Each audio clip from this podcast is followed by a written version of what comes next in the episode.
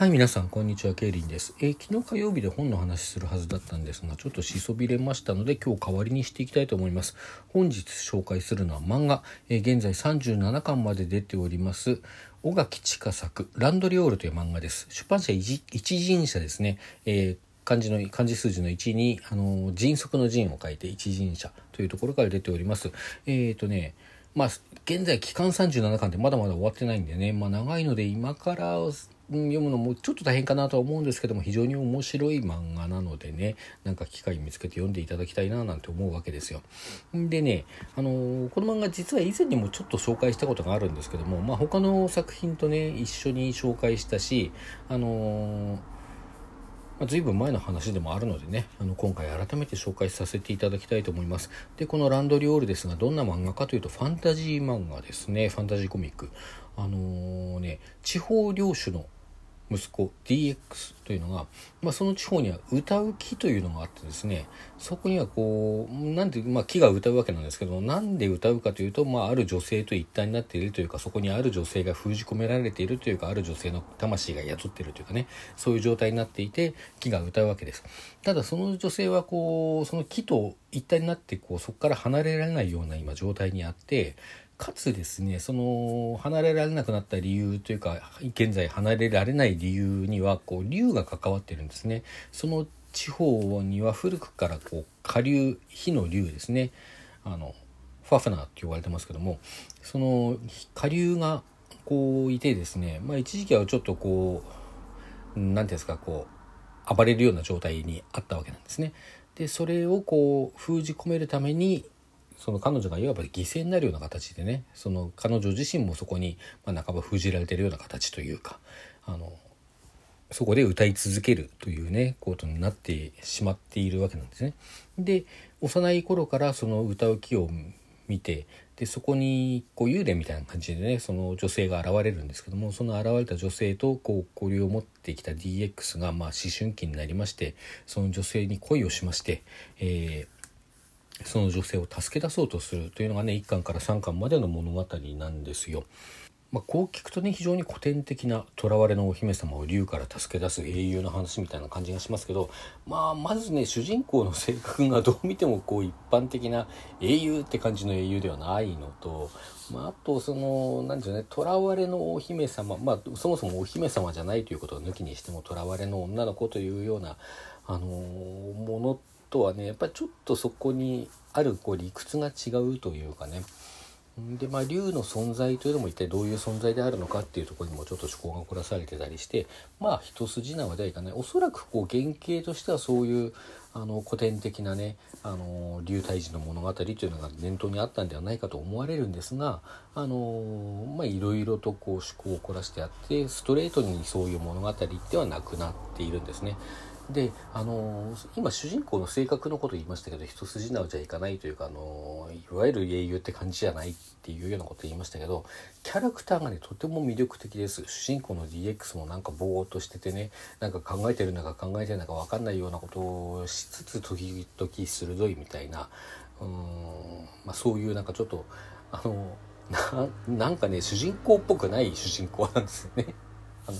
まあ、だけどすごく主人公としての働きはしているっていうかね。でその DX には妹がいましてこれがまたこう非常に人間らしいというかね、あの人間味のあるというか非常にいい感じの妹なんですよ。でめちゃくちゃこう兄弟揃って強かったりとかね。で地方領主の息子と言いましたけどそのお父さんの方はかつてこう中央国の中央でですねあの、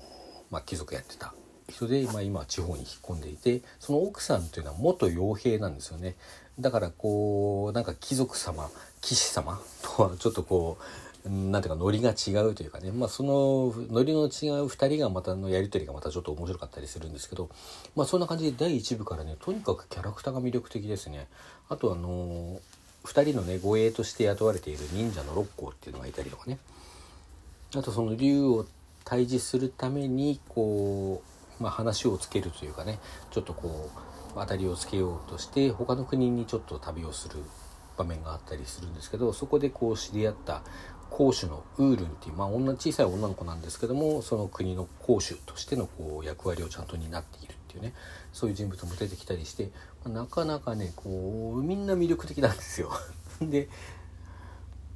まあ、まずそこを楽しんでもらいたいなというのとストーリー的にもねさっきもから申し上げてるようにこう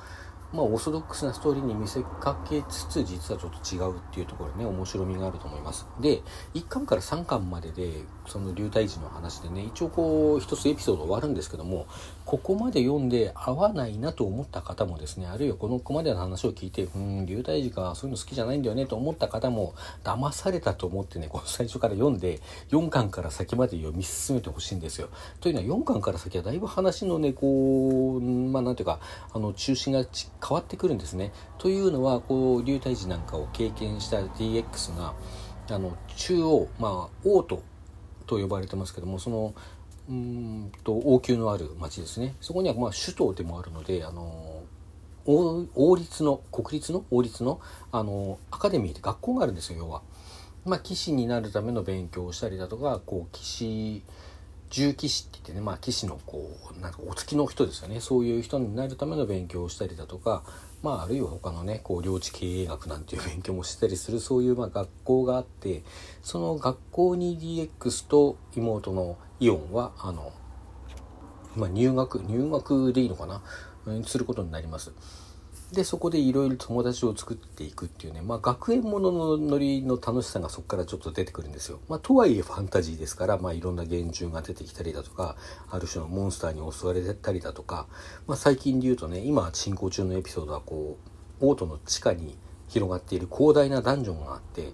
そこでなんかこう騎士候補が実習みたいなことをするんですけどもあの学生学生がね実習をするんですけどもその実習の最中にその何て言うんですかね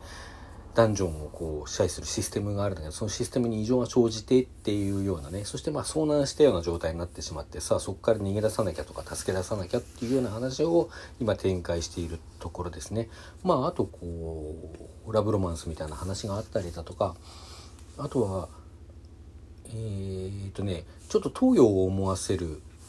別の国があってねそこから来ている留学生の友達が学友がいるんですよその学友のお家騒動にちょっと DX がね一つ人を加味するというか無理やりこう割り込んでいくというかね そういう話があったりだとかあるいはこう砂漠が広がっているこう隣国っていうか、まあ、国ではないんですけどもいろんな民族がこう民族部族が住んでいる砂漠があってそこのこう部族連合みたいなものと、えっと、DX の国はかつて戦争したことがあるんですね。でその戦戦争と DX の父親というのは非常に大きく関わっていてあのその関わりにねこういろんな因縁が絡み合って、まあ、まあ、とりあえずの決着がつくというか、まあ、一つのこう結末を得るみたいなねそういうエピソードもあったりします。だからいろんなね、まあ、学園ものみたいな感じですあの第4巻以降が始まりますけどもそこにその国と国同士の関係とかあるいはこうその国っていうのは王国で王がいるはずなんですけども今実は空位になってるんですね最初の時点では空位になってるんですよ。でその王とは何かみたいな話だとかまああるいはねそういう国際問題のあれやこれだとか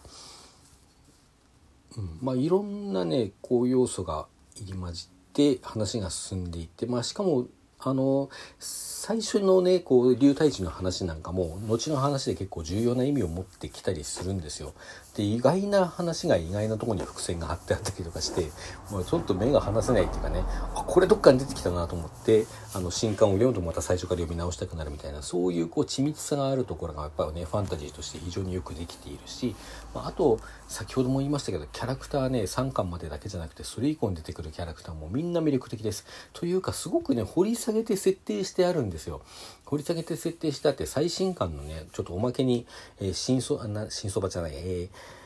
特装版？あの初回限定の特装版についてきた小冊子にはあの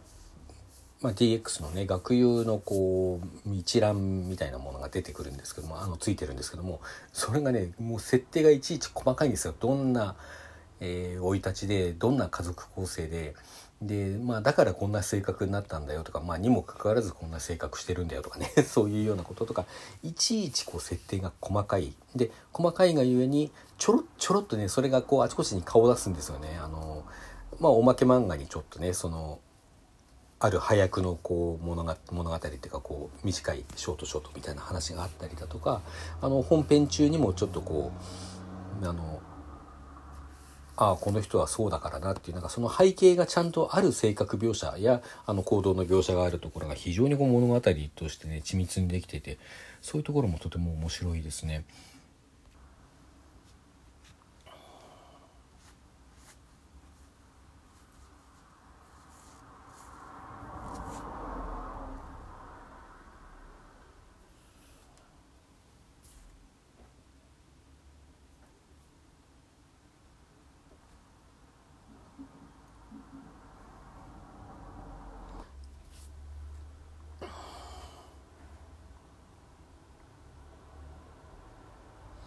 その何て言うんですか設定だけ先行したような話にはなり下がっていないというかちゃんと物語も面白いのでねあの本当37巻ね今から手出すのはなかなか厳しいかなとも思うんですけどまあ騙されたと思ってまず3巻までで3巻までで気に入らなくても騙されたと思ってもう23冊っていう感じで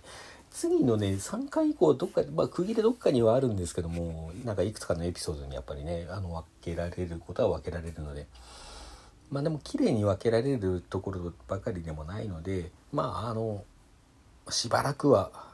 56巻7巻8巻ぐらいまではなんとなく読んでいただけると魅力がだんだん分かってくださるんじゃないかなというふうに思ったりもします。はいということで今回ねその本の紹介の方はこちらで終わりにしたいと思います。それでは皆さんさようなら今日も良い一日をお過ごしください。